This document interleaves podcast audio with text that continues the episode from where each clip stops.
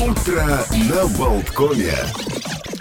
Ну, а мы продолжаем, наверное, уже с новостями со всего мира. Вот действительно, только что мы говорили в программе «Климат-контроль» о том, что нас ожидает в ближайшие дни с погодой, и пока вот все как-то у нас не в меру, или слишком жарко, или если вдруг дождик, то сразу же проливается очень э, большими, э, большими объемами. Даже вот на Крите, говорят, ведь в Гре... и в Греции, и вот на Крите облагаются сейчас большими налогами частные бассейны. То есть если ну, вот, берегут действительно воду, и вот как, вот, как говорил Константин Рангс, там запрещают фермерам фермерам в Германии там поливать избыточно там свои урожаи где-то воду из скважин. Э, вот за каждый кубический метр бассейна нужно теперь платить ежегодный налог, это считается роскошью, и вот каждый кубический метр оценивается в 100 евро, вот годовой налог. То есть получается, что если у вас даже самый элементарный бассейн, просто вот чуть-чуть поплавать, там, чтобы э, полтора метра была глубина и там, не знаю, 3 метра ширина и метр, то есть сразу же влетает там в полтыщи э, налог. То есть вот, а если человек хочет покупаться и поплавать э, с большей роскошью, то, значит, раскрывай кошелечек и плати за все это удовольствие.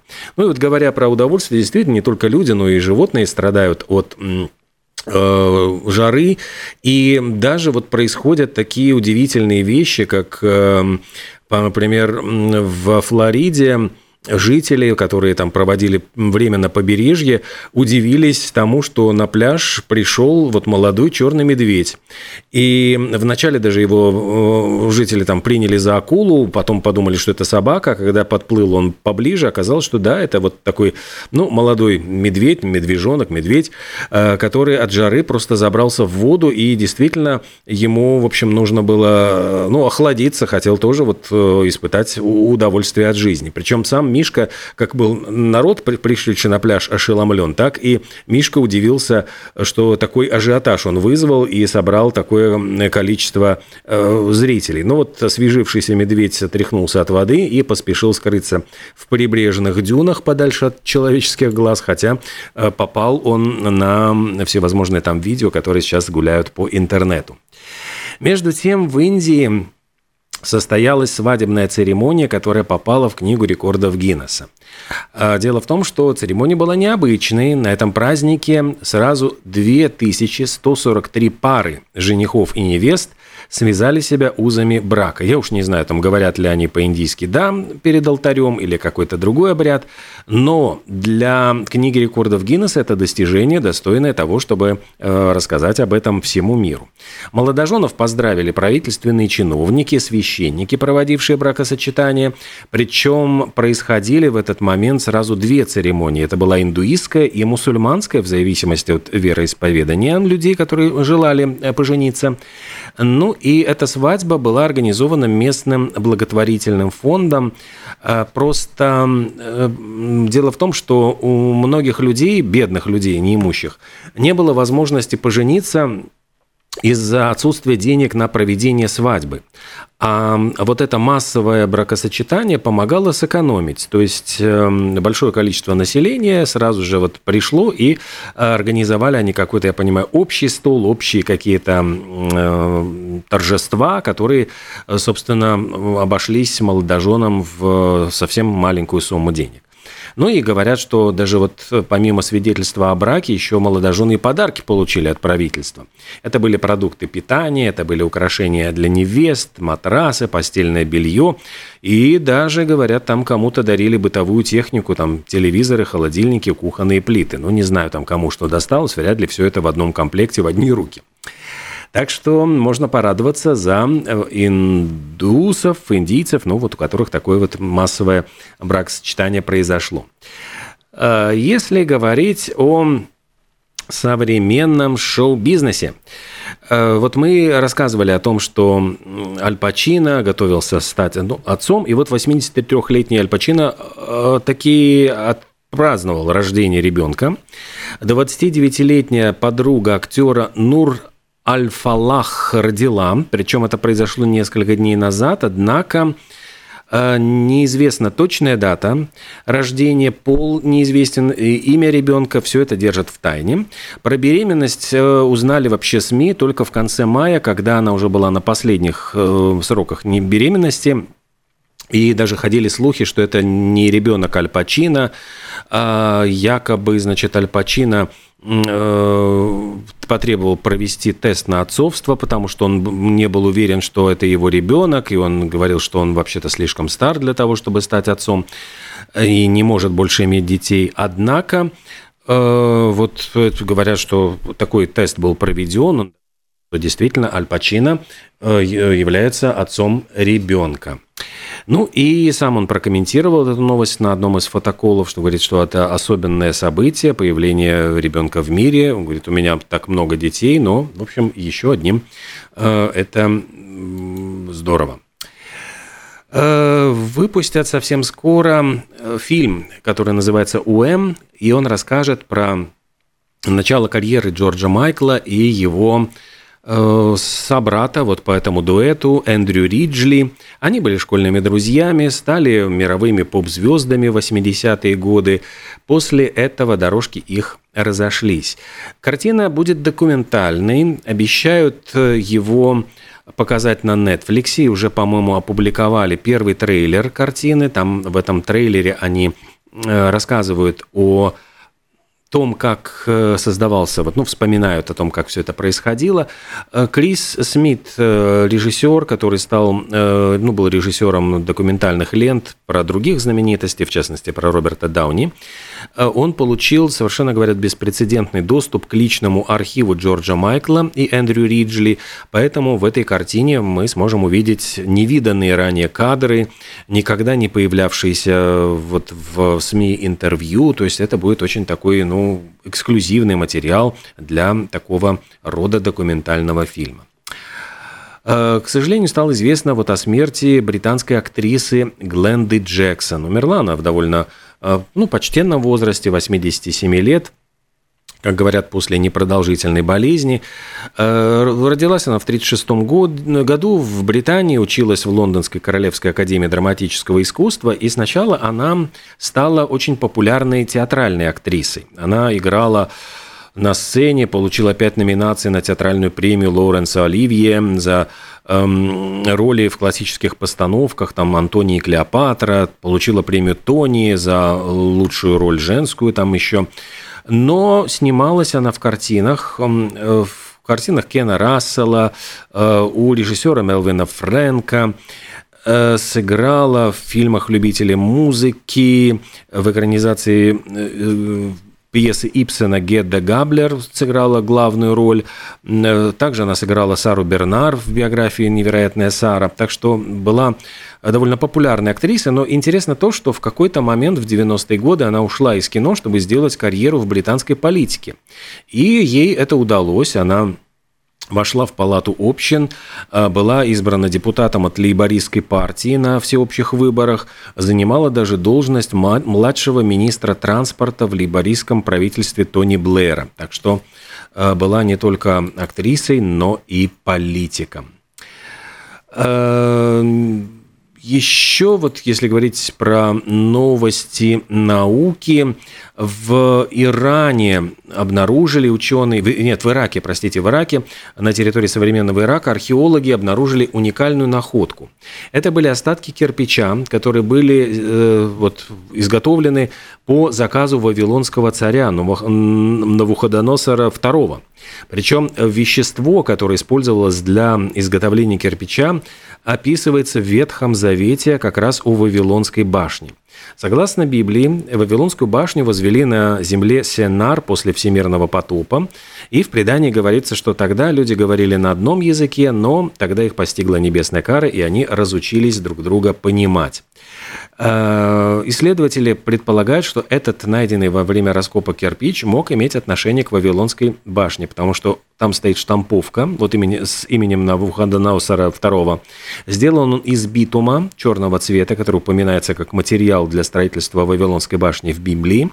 И есть версия, что это были, значит, вот э, эту башню строили пленники безжалостного царя, как тут вот цитируется.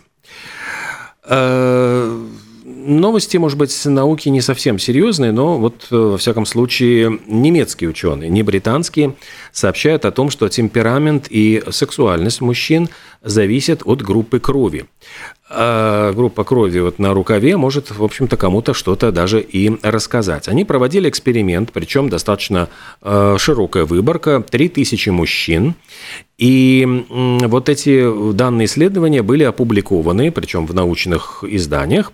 Специалисты поделили добровольцев по группе крови и пришли к очень интересным выводам. Оказалось, что обладатели четвертой группы крови являются консерваторами, максималистами во всем, не изменяют устоявшимся привычкам, редко готовы к экспериментам и стремятся обладать самым лучшим.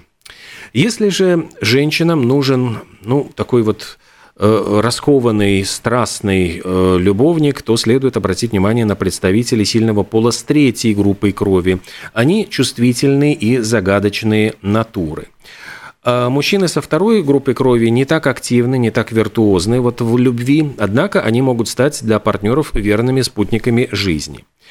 А вот носители первой группы крови, как говорят настоящие экспериментаторы в постели, и ученые назвали их самыми лучшими любовниками, неталантливые в любви и неравнодушные, в общем, ко всем плотским утехам. Так, во всяком случае, немецкие ученые утверждают. А, еще одно научное открытие, но здесь вот британскими учеными оно сделано, но однако я хочу подчеркнуть британские, но из школы наук а, Бристольского университета. А, давний спор, что было раньше, курица или яйцо, теперь как будто бы решен, причем это данные, которые опубликованы в научном журнале, это не желтая пресса, э, Nature Ecology and Evolution называется журнал. Э, ученые пришли к следующим выводам. Они изучали вот ископаемые виды, они изучали живые существа, которые относятся к яйцекладущим и живородящим, и пришли к выводу, что самые дальние предки курицы – это рептилии, которые жили даже раньше динозавров, за несколько миллионов лет до появления динозавров. Однако вот эти самые рептилии, которые были предками куриц, совсем не откладывали яйца. Как рассказал профессор вот в интервью Майкл Бентон, до появления э, амниот, это группа позвоночных, которые вот как раз-таки вынашивают внутриутробное развитие Э, защитной оболочки вокруг яйца, вот были первые четвероногие, которые развивали конечности из рыбьих плавников. Они жили или в воде, или рядом, могли питаться, размножаться, как современные амфибии, и вот 320 миллионов лет назад как раз появились амниоты, которые смогли оторваться от воды. Однако вот это яйцо было как раз-таки ключом, в котором развивающаяся рептилия была защищена от высыхания в теплом климате. И таким образом родители могли отойти от воды, изучать сушу и, может быть, даже находить пропитание. Таким образом, в этом споре получается что сначала все-таки была курица, ну или рептилия, если уж хотите сказать, вот, предок курицы, а только потом появилось яйцо. То есть эти рептилии эволюционировали в птиц, которые в свою очередь уже научились откладывать яйца. Эм, Еще, вот говоря вот про исследования науки, э, пришли к выводам достаточно тревожным. Население планеты стареет – Э, есть данные о том, что к 2030 году пожилых людей даже будет больше, чем молодых. И, к сожалению, вот э, сообщает, ну это данные, которые вот сообщает ООН по прогнозам экспертов, э, число лиц, которые в возрасте старше 60 лет вырастет и достигнет 1 миллиарда 400 миллионов человек. И таким образом будет превышать численность молодежи. То есть вот это Э, данные э, статистики ООН, ну и, к сожалению, говорят о том, что есть проблемы да, вот в защите прав пожилых людей, поэтому необходимо обращать на это внимание, потому что их количество постоянно растет. Э, кроме того, вот особенно пожилые люди уверены в том, что моральное состояние общества деградирует.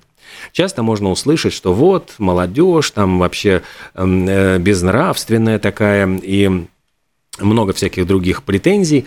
Однако американские ученые опровергают эти данные. Они говорят э, о том, что э, хотя вот по результатам исследования большинство людей, э, оно проводилось в 60 странах мира, это исследование. Действительно, люди считают, что моральное состояние общества деградирует, однако уровень нравственности на самом деле не меняется. И исследования, которые вот говорят по данным опросов, говорят о том, что люди слишком критично относятся вот к ситуации э, с нравственными ориентирами в их обществе. Однако э, замеры вот нравственного состояния общества э, показывают о том, что оценки добродетели остаются примерно на одном и том же уровне уровне. Этот эффект, вот что почему мы жалуемся, глядя назад, возникает из-за нашей предвзятости, потому что мы больше обращаем внимание с возраста, может быть, на негативную информацию о других людях. И, к сожалению, вот запоминаем больше плохое, чем хорошее, хотя на самом деле это все говорит об обратном. А, к сожалению, да, вот нам свойственны такие э, такие консервативные взгляды, и, возможно, есть, ну, если кто-то помнит историю, эм, сопротивление новшествам, оно происходило периодически, даже выливалось в такие очень э, протестные формы. Э, кто-то, вот, может быть, проходил в школе движение лудитов, когда в Англии начали повсеместно внедрять ткацкие станки, а внезапно оказалось, что большое количество людей теряли, теряют работу на этом. И тогда вот возникло движение лудитов, которые просто громили такого рода ткацкие фабрики, они все разрушали, и это был просто яростный протест против того, вот этого страха потерять работу, потерять свой привычный образ жизни, потому что обычно этим занимались люди, и вдруг оказалось, что станок механизированный может работать и быстрее, и качественнее, заменять даже сразу нескольких человек. И вот сейчас, я думаю, наступил какой-то новый, на ну, как новом витке развития, мы снова сталкиваемся с тем, что люди видят в техническом прогрессе угрозу, угрозу своему существованию, угрозу своему материальному благополучию. И в настоящий момент вот э, в Кении, в Африке, сборщики чая стали уничтожать роботов, которых, э, которыми пытались заменить их на плантациях. Буквально за последний год э, сгорело как минимум 10 таких машин, причем достаточно дорогих. А их, произ... ну, их закупали производители чая Липтон. Ущерб компании оценили э, почти в полтора миллиона долларов. Эти роботы, вот э, их модели, они могут заменить сразу 100 работников. И при этом сразу же удешевить процесс сбора чаев. То есть, то есть это с 11 до 3 центов за, за килограмм чая. То есть понятно, что это очень выгодно компании. Это выгодно для того, ну, во-первых, и скорость, и быстрота сборки, и плюс ко всему более дешево все это происходит. Но в результате вот внедрение этих роботов только в одном округе Кении э, работы лишились 30 тысяч людей – и понятно, что в условиях Африки найти им другую работу, каким-то образом трудоустроиться, найти средства к жизни – это большая проблема. И вызывает это, опять-таки, вот как у лудитов 18 э, там, века, это вызывает отчаяние, и местное правительство э, просто буквально просит или рекомендует настойчиво агропромышленным холдингам все-таки остановить этот процесс механизации и продолжать собирать хотя бы 40% чая вручную, чтобы была возможность каким-то образом занять рабочие руки, пока вот не пристроят, не найдут новую работу. Э, Кения вот экспортировала чая почти на полтора миллиарда долларов. Это было вот, ну, не в прошлом, а позапрошлом году. Это третий по величине поставщик чая в мире после Китая и Шри-Ланки. Так что э, в Кении при этом самый высокий уровень безработицы. Вот такие вот проблемы, с которыми мы тоже э, можем столкнуться, потому что механизация и роботизация может добраться и до нас. Ужасами вас попугал и попугают еще э, создатели сериала Wednesday. Второй сезон уже объявили. Второй сезон, по-моему, его сняли, но вот в какой-то, наверное, осенью, ближе к осени мы увидим продолжение вот этой истории, которая основана на семейке Адамс. А, в первом сезоне Уэнсдей была там и романтическая линия, там актриса Дженна Артега э, выступила с рассказом, каким будет второй сезон, и она сказала, что меньше будет романтики. А я напомню, что Уэнсдей у нее был, э, была любовная линия, даже такой любовный треугольник, там двое претендентов на ее сердце. А решили, что хватит меньше романтики, и сценаристы настаивали на большем уклоне в ужасы. И вот Женя Артега сама рассказала, говорит, что мы хотим больше сделать акцент на жуткий аспект сериала и отказываемся от романтической любви, что может быть прекрасно, но мы хотели бы сосредоточиться на таких вот э, ужасных моментах. Ну и во всяком случае сказала она еще раньше, говорила, что любовный треугольник ей самой не нравился, и она не видела в этой сюжетной линии особенного смысла. А также стало известно, что Дженни Артега, которая сыграла главную героиню, э, выступила и продюсером второго сезона Уэнсдей. Так что ждем с нетерпением, обещают, что смогут каким-то образом удивить э, удивить зрителей, причем ходят слухи о том, что во втором сезоне Леди Гага сыграла какую-то роль, и якобы она вписалась там в компанию подростков экстрасенс. Во всяком случае, говорили, ходили слухи, что это было большое желание Дженны Ортеги. Осуществилось это или нет, вот мы увидим, когда узнаем, э, посмотрим второй сезон. Ну что же, у нас впереди э, программа про пригодность э, с Татьяной Хорошкиной а, с Еленой Хорошкиной, а затем мы встретимся с журналом «Лилит» и поговорим о Майе Плесецкой. Все это будет вот в ближайшее, в ближайшее время в нашем эфире.